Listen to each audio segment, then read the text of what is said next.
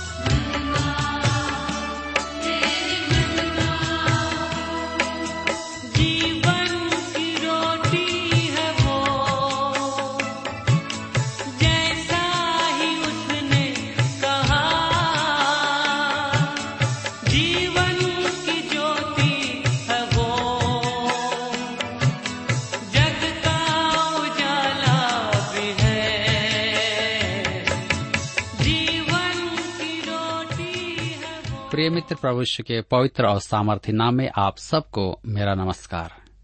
मैं कुशल पूर्वक हूँ और मुझे आशा है कि आप सब भी परमेश्वर की दया से कुशल पूर्वक हैं और हमेशा की तरह आज फिर से परमेश्वर के वचन में से सुनने और सीखने के लिए तैयार बैठे हैं। मैं आप सभी श्रोता मित्रों का इस कार्यक्रम में स्वागत करता हूँ और अपने उन सभी नए मित्रों का भी जो पहली बार हमारे इस कार्यक्रम को सुन रहे हैं। मित्रों, मैं आपको बताना चाहता हूँ कि हम सब पिछले अध्ययन में विलाप गीत नामक पुस्तक से अध्ययन कर रहे थे और हमने देखा कि परमेश्वर ने यर्मिया के द्वारा अपना वचन तो दिया कि यरूशलेम और मंदिर को ध्वंस किया जाए, अर्थात किया गया। परंतु उसने यर्मिया के आंसुओं से यह भी स्पष्ट किया कि अपनी संतान की ताड़ना करके परमेश्वर को खुशी नहीं, परंतु बहुत अधिक दुख होता है। आज हम अपने अध्ययन को पहला तिमुथियुस की पत्री से आरंभ करेंगे और आज हम सिर्फ़ इसके परिचय को देखेंगे। इस अध्ययन में भी हम एक प्रेम भरे और चिंता करने वाले मन का प्रदर्शन देखेंगे। लेकिन इससे पहले आइए हम सब प्रार्थना करें और आज के इस अध्ययन के लिए परमेश्वर से सहायता मांगे। हमारे जीवित और सामर्थ्य पिता परमेश्वर, हम आपको धन्यवाद देते हैं। आज के सुंदर समय के लिए, जिसे आपने हम सबके जीवन में दिया है, ताकि हम आपके जीवित और सामर्थ्य वचन का अध्ययन कर सकें। पिता परमेश्वर, पिछले दिनों में आपने हम सबको विलाप गीत से अध्ययन करने का अवसर दिया, आपने हमें सिखाया, आपको धन्यवाद देते हैं। आज जब हम एक नए पुस्तक का अध्ययन आरंभ करते हैं, पहला तिमोथियस की पत्री के परिचय को देखते हैं तो आप हमारे प्रत्येक श्रोता भाई बहनों को अपनी बुद्धि, ज्ञान और समझ प्रदान करें, ताकि हर एक जब आपके वचन को सुने, अपने जीवन में आशीषों को ग्रहण कर सके। हमारी प्रार्थना उन भाई बहनों के लिए है, जो किसी प्रकार से बीमार हैं, निराश हैं, परेशान हैं, चिंता और तनाव में हैं, आप उन्हें भी अपनी शांति प्रदान करें। आज के अध्ययन पर अपनी आशीष दे। प्रार्थना यीशु के नाम से मांगते हैं। आमीन। मित्रों, जैसा कि मैंने आपसे कहा कि आज हम पहले तिमोथियस की पत्री और उसके परिचय को देखेंगे। ये पॉलुस के पत्र हैं, जिन्हें उसने व्यक्तिगत रूप से वचन के सेवकों तिमोथियस और तीतुस को लिखे। इन्हें चरवाहे के पत्र भी कहते हैं। ये पत्र विशेष करके स्थानीय कलिसियाओं की व्यवस्था से संबंधित हैं। आप देखेंगे कि ये पत्रियाँ विशेष करके इफिसियों की पत्री से भिन्न हैं। इफिसियों की पत्री में पॉलुस लिखता है कि कलिसिया विश्वासियों की देह है, जो मसीह में अवस्थित है, और वह उसकी महिमामय एवं अद्भुत स्थिति का वर्णन करता है। मसीह यीशु की देह अप्रत्यक्ष कलिसिया, जिसमें सब सदस्य विभिन्न अंग हैं। इस पृथ्वी पर स्थानीय सभाओं, कलिसियाओं में प्रकट होती हैं। मित्रों, किसी भवन पर एक कंगूरा बना देना, उसमें एक घंटी लटका देना और भीतर एक सुंदर प्रचार मंच बनाकर बालकोनी में संगीत मंडली बैठाना, नए नियम की व्याख्या के अनुसार कलिसिया नहीं कहलाती है। उसकी पहचान के कुछ लक्षण हैं। जिनके द्वारा वह प्रभु यीशु की कलिसिया होने की अनिवार्यताओं को पूरा करती है। इन पत्रियों के पाने वाले दो युवा प्रचारक, तिमोथियस और तीतुस थे। वे पॉलुस के सहायक अर्थात सहकर्मी थे। इन दोनों ही को पॉलुस ने अपने प्रचार के फल स्वरूप प्रभु यीशु की शरण में प्रवेश करवाया था। अतः पॉलुस उन्हें स्थानीय कलिसियाओं के संबंध में निर्देश देता है। इन तीनों पत्रों में पॉलुस दो बातों पर ध्यान देता है, कलिसिया का विश्वास और कलिसिया का आचरण। कलिसिया के भीतर उचित उपासना होना आवश्यक है और बाहर भले कामों का प्रदर्शन होना आवश्यक है। कलिसिया का रूप यही है। मेरे मित्रों, इन तीनों पत्रियों में पॉलुस इन दो ही विषयों पर चर्चा करता है। उदाहरण के लिए, पहला तिमोथियस अध्याय एक में वह कलिसिया के विश्वास की चर्चा करता है, जो एक मसीही सिद्धांत है। अध्याय दो में कलिसिया की व्यवस्था का उल्लेख है। अध्याय तीन में कलिसिया के पदाधिकारियों के विषय में चर्चा है। और अध्याय चार में भावी अविश्वास की चेतावनी है और अध्याय पाँच और छह में पदाधिकारियों के उत्तरदायित्व का उल्लेख किया गया है। तिमोथियस को लिखी दूसरी पत्री में पॉलुस अध्याय एक में, कलिसिया के कष्टों के बारे में और अध्याय दो में, वह कलिसिया के कामों के बारे में चर्चा करता है। अध्याय तीन और अध्याय चार में कलिसिया के अविश्वास और ईश्वरीय संबंध का उल्लेख है। तीतुस को लिखी पत्री में भी पौलुस के विषय यही हैं। अध्याय एक में वह कलिसिया की व्यवस्था का उल्लेख करता है और अध्याय दो में कलिसियाई शिक्षा तथा अध्याय तीन में कलिसिया द्वारा किए जाने वाले भले कामों का उल्लेख है। इस प्रकार आप देखते हैं कि कलिसिया की आंतरिक रचना शिक्षाओं से पूर्ण है और बाहरी रूप सदकर्मों से भीतर आराधना और बाहर भले काम से है। मेरे प्रियो, आज कलिसिया का प्रत्यक्ष रूप है स्थानीय सभा। पहले तो वे एक आराधनालय बनाती है, परंतु पौलुस के युग में आराधनालय नहीं थे। वे सामान्यतः घरों में या सार्वजनिक सभागारों में एकत्र होते थे। इफिसुस की पत्री में हम देखते हैं कि पौलुस तुरनुस के सभा भवन में प्रचार करता था। संभवतः वह उसका भाड़ा देता था। दिन में जब विश्राम का समय होता था, तब पौलुस वहाँ सुसमाचार सुनाता था और लोग बड़ी संख्या में जगह जगह से उसका प्रवचन सुनने के लिए आते थे। इसे स्थानीय सभा कह सकते हैं, जो आगे चल करके स्थानीय कलिसिया बनी। मेरे प्रियो, स्थानीय कलिसिया कहलाने के लिए विश्वासियों की देह के कुछ लक्षण होने आवश्यक हैं। उसके विश्वास का एक अंगीकार होना है और उसकी शिक्षाएँ उचित होना है। इन पत्रियों में पौलुस के संदेश का सारांश दो पदों में व्यक्त है।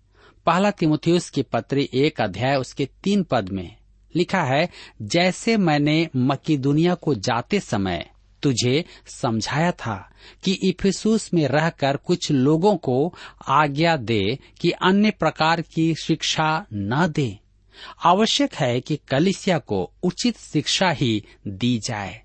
इसी कारण मैंने कहा था कि आराधना भवन का कंगूरा एक कलिसिया नहीं बनाता है।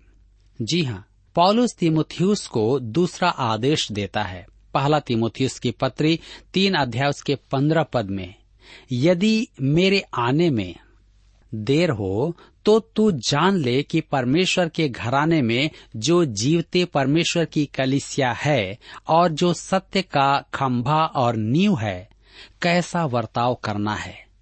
स्थानीय कलिसिया के सदस्य, अर्थात विश्वासी, मसीह की देह के सदस्य हैं। उन्हें कुछ भी काम करने के लिए अगुवाई की आवश्यकता है। एक को सफ़ाई करने के लिए होना है तो दूसरे को जाले हटाने के लिए। मैं आपको बताना चाहता हूँ कि सबसे पहले कलिसिया जहाँ मैं कभी जाया करता था, मुझे रविवार की सुबह आराधनालय में झाड़ू लगाना होता था।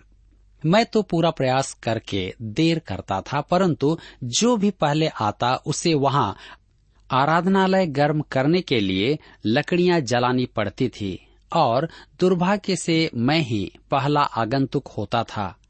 आराधना में गायन मंडली और संगीत निर्देशक हो तो बहुत अच्छा है। पौलुस कहता है कि कलिसिया में कार्यभार संभालने के लिए पदाधिकारियों का होना सुविधाजनक है। परंतु उन्हें कुछ अनिवार्यताओं का पूरा करना आवश्यक है। कलिसिया के काम सुव्यवस्थित हो और अपने भले कामों द्वारा समाज में प्रतिष्ठित हो। आज अधिकांश कलिसियाएँ इस शिक्षा को कल्पना मात्र बनाए बैठी हैं। कलिसियाओं को वास्तव में जो होना है, उसका वे प्रदर्शन नहीं कर रही हैं। मेरे प्रियो, इन चरवाहे की पत्रियों के परिणाम स्वरूप तीन प्रकार की कलिसियाओं की उत्पत्ति हुई है। मेरे कहने का अर्थ है कि कलिसियाई व्यवस्था तीन प्रकार की हो गई है। कलिसियाएँ प्राचीन शिक्षाओं पर इतना मतभेद नहीं रखती हैं, जितना वे कलिसियाएँ व्यवस्था के इन विषयों पर मतभेद रखती हैं कि कलिसिया संचालन कैसे हो। मुझे अचंभा होता है कि वे इन तीन चरवाहे के पत्रों से तीन प्रकार की कलिसियाई व्यवस्था का निर्माण कर चुके हैं। आइए हम देखें। पहला, जहाँ बिशप धर्माध्यक्ष हो या कुछ शिरोमणि पदाधिकारी हो, रोमन कैथोलिक कलिसिया उसे पोप कहती है। कुछ कलिसियाओं में इस प्रमुख अधिकारी को प्रधान बिशप या अधिक हो तो बिशप कहते हैं। ये अधिकारी स्थानीय कलिसिया से अलग होते हैं। दूसरा है, एक और कलिसियाई तंत्र है जिसमें प्रतिनिधियों की शासन पद्धति है। स्थानीय कलिसिया अपने सदस्यों में से प्राचीन और सेवकों का चुनाव करती है, जिनके हाथ में स्थानीय कलिसिया का प्रबंध होता है। दुर्भाग्य से स्थानीय कलिसियाएँ अपने से ऊपर स्थापित एक निकाय से बंधी होती हैं, जो स्थानीय कलिसिया का नियंत्रण अपने हाथ में रखता है। तीसरी बात जो हम देखते हैं, तीसरे प्रकार का कलिसियाई प्रशासन इन दोनों के विपरीत दूसरी सीमा पार करता है। इसे कलिसियाई शासन पद्धति कहते हैं। सदस्य बनाना हो या कुछ भी करना हो, संपूर्ण कलिसिया अपनी राय मतदान द्वारा प्रकट करती है। मेरे मित्रों, आप आश्चर्य करते होंगे कि एक ही जैसे शब्दों से तीन प्रकार की कलिसियाई शासन पद्धति कैसे उत्पन्न हो सकती है। इसलिए कि शब्दों का अर्थ अलग अलग निकाला जाता है। अपने अध्ययन में मैं इन विभिन्न अर्थों पर प्रकाश डालूँगा। रोचक बात तो यह है कि आरंभिक दिनों में ये तीनों शासन पद्धतियाँ कार्यकारी थी, परंतु काम यथोचित चल रहा था। आज ये तीनों पद्धतियाँ शैतानी दिनों की जकड़ में हैं। वे पूर्व काल की तुलना में सुकर्मी नहीं रही। इन्हीं शासन पद्धतियों के सदस्य मुझे बताते हैं कि वे वहाँ आंतरिक कलह, अव्यवस्था और फूट है। समस्या क्या है? तुरंत ही कोई कहेगा, शासन तंत्र ही गलत है।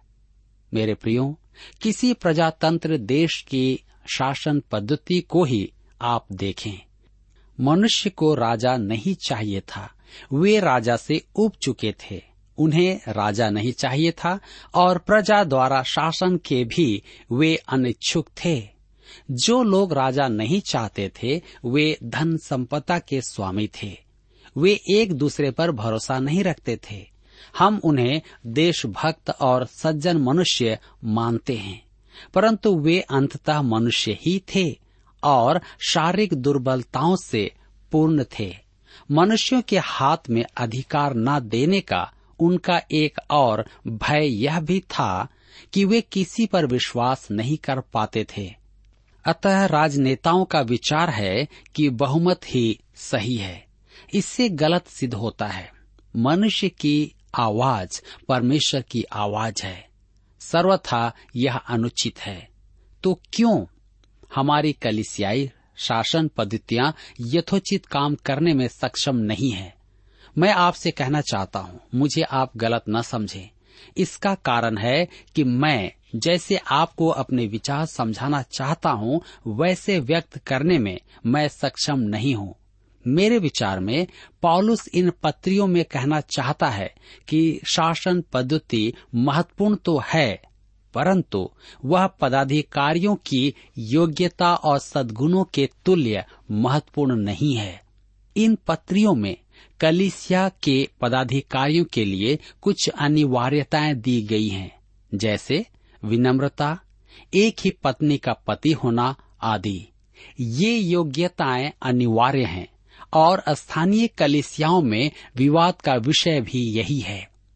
एक बात और है, जो कहीं अधिक महत्वपूर्ण है और मैंने अपने संपूर्ण सेवा काल में उस पर परिचर्चा कभी नहीं सुनी। यह कलिसिया के पदाधिकारियों के लिए मुख्य योग्यता है।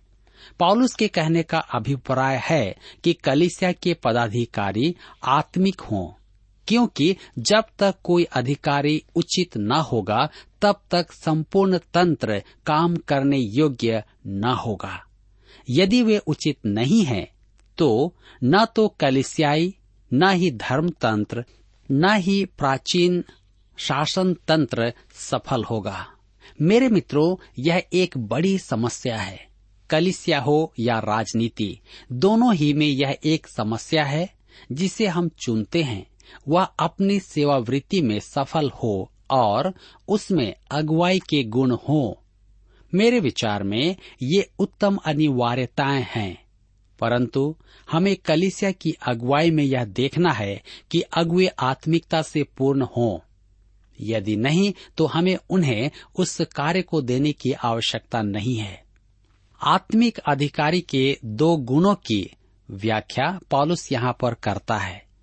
वह विश्वास रखता हो और प्रेम से प्रेरित रहता हो।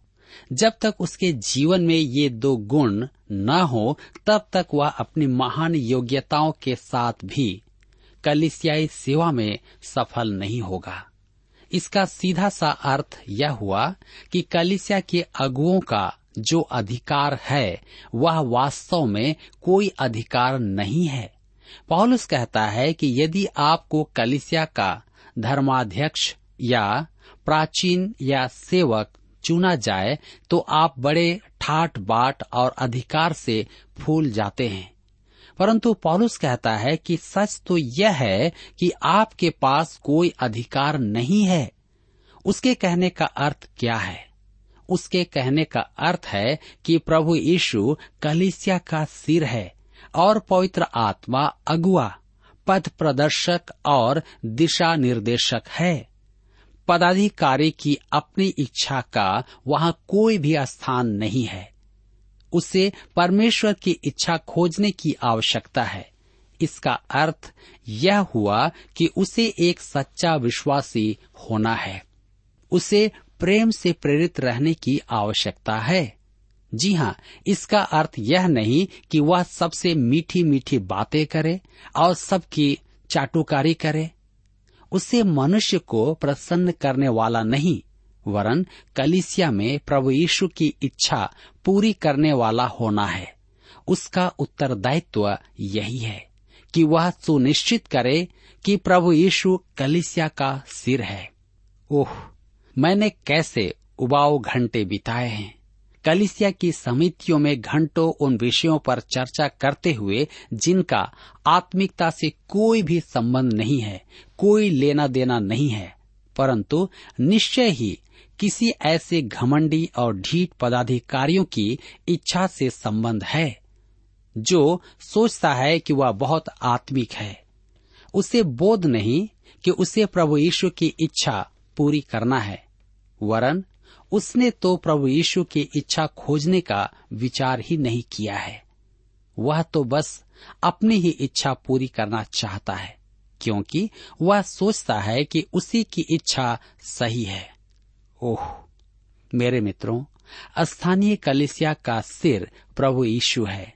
ध्यान दीजिए, यह पहला पद है, जब पौलुस कहता है, प्रभु यीशु मसीह, वह प्रभु है। स्मरण रखें, प्रभु अर्थात वही सर्वप्रथम है। लुकारचित सुसमाचार छह अध्याय के छियालीस पद में प्रभु यीशु ने कहा था, जब तुम मेरा कहना नहीं मानते तो क्यों मुझे हे प्रभु हे प्रभु कहते हो।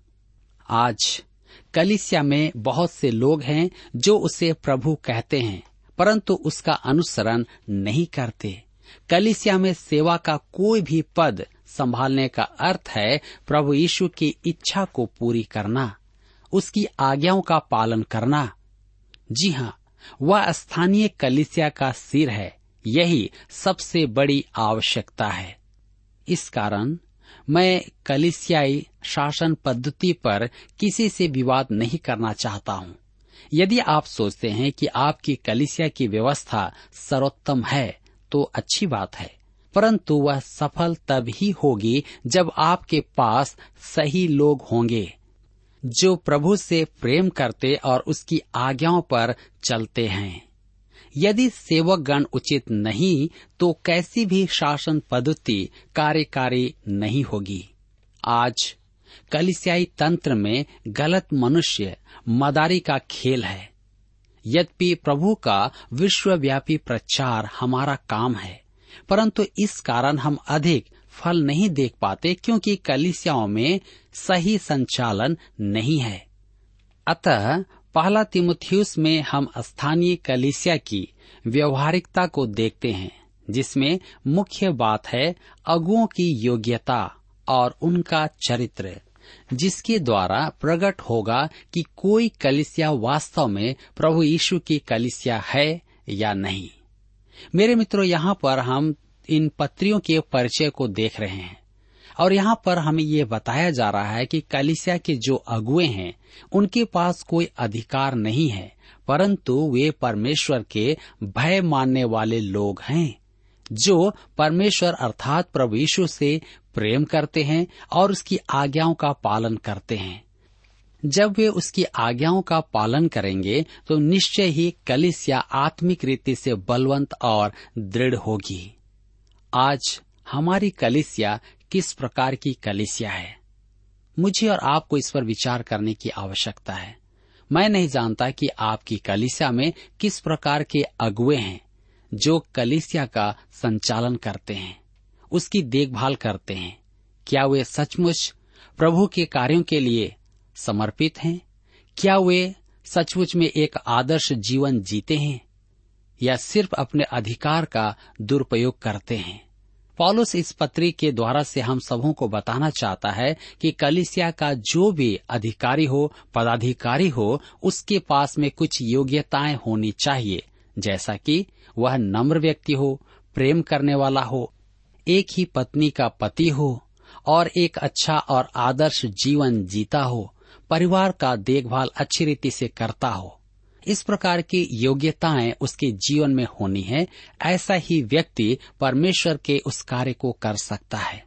मित्रों, आइए आज हम अपने व्यक्तिगत जीवन को और कलिसिया को देखें और एक सही विचार इस अध्ययन को आरंभ करने से लें, क्योंकि हम आने वाले अध्ययन में इस विषय पर चर्चा करने जा रहे हैं।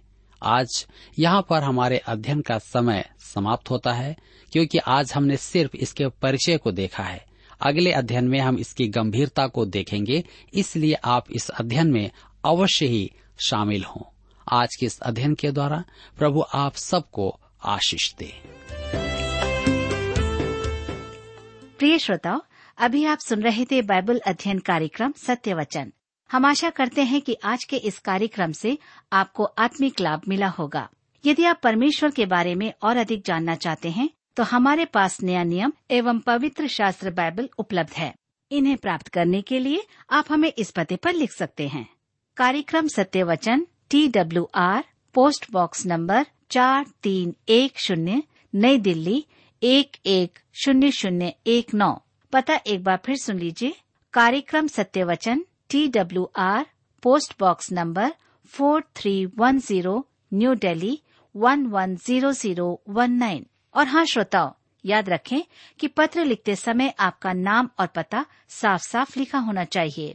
इसके अलावा आप हमसे टेलीफोन के माध्यम से भी बातचीत कर सकते हैं, जिसमें हमारे काउंसलर या सलाहकार आपको सलाह देंगे। तो नोट कीजिए हमारा मोबाइल नंबर नौ नौ पाँच आठ आठ दो शून्य चार एक चार। याद रखें, double nine five eight eight two zero four one four. और हमारा दूसरा नंबर है zero nine six five one four double three three nine seven. याद रहे, शून्य नौ छ पाँच एक चार तीन तीन तीन नौ सात। इसके अलावा आप हमसे ईमेल के द्वारा भी संपर्क कर सकते हैं। हमारा ईमेल आईडी है Hindi T T B at T W R dot I N Hindi T T B at T W R dot I N श्रोताओं इस कार्यक्रम को आप हमारे website radio eight eight two dot com पर भी सुन सकते हैं। इस website radio eight eight two dot com के बारे में अपने मित्रों को भी सूचित कर दें। और अब इसी के साथ हमारे कार्यक्रम का समय यहीं पर समाप्त होता है। अगले कार्यक्रम में आपसे फिर मुलाकात होगी। तब तक के लिए हमें आज्ञा दीजिए। नमस्कार।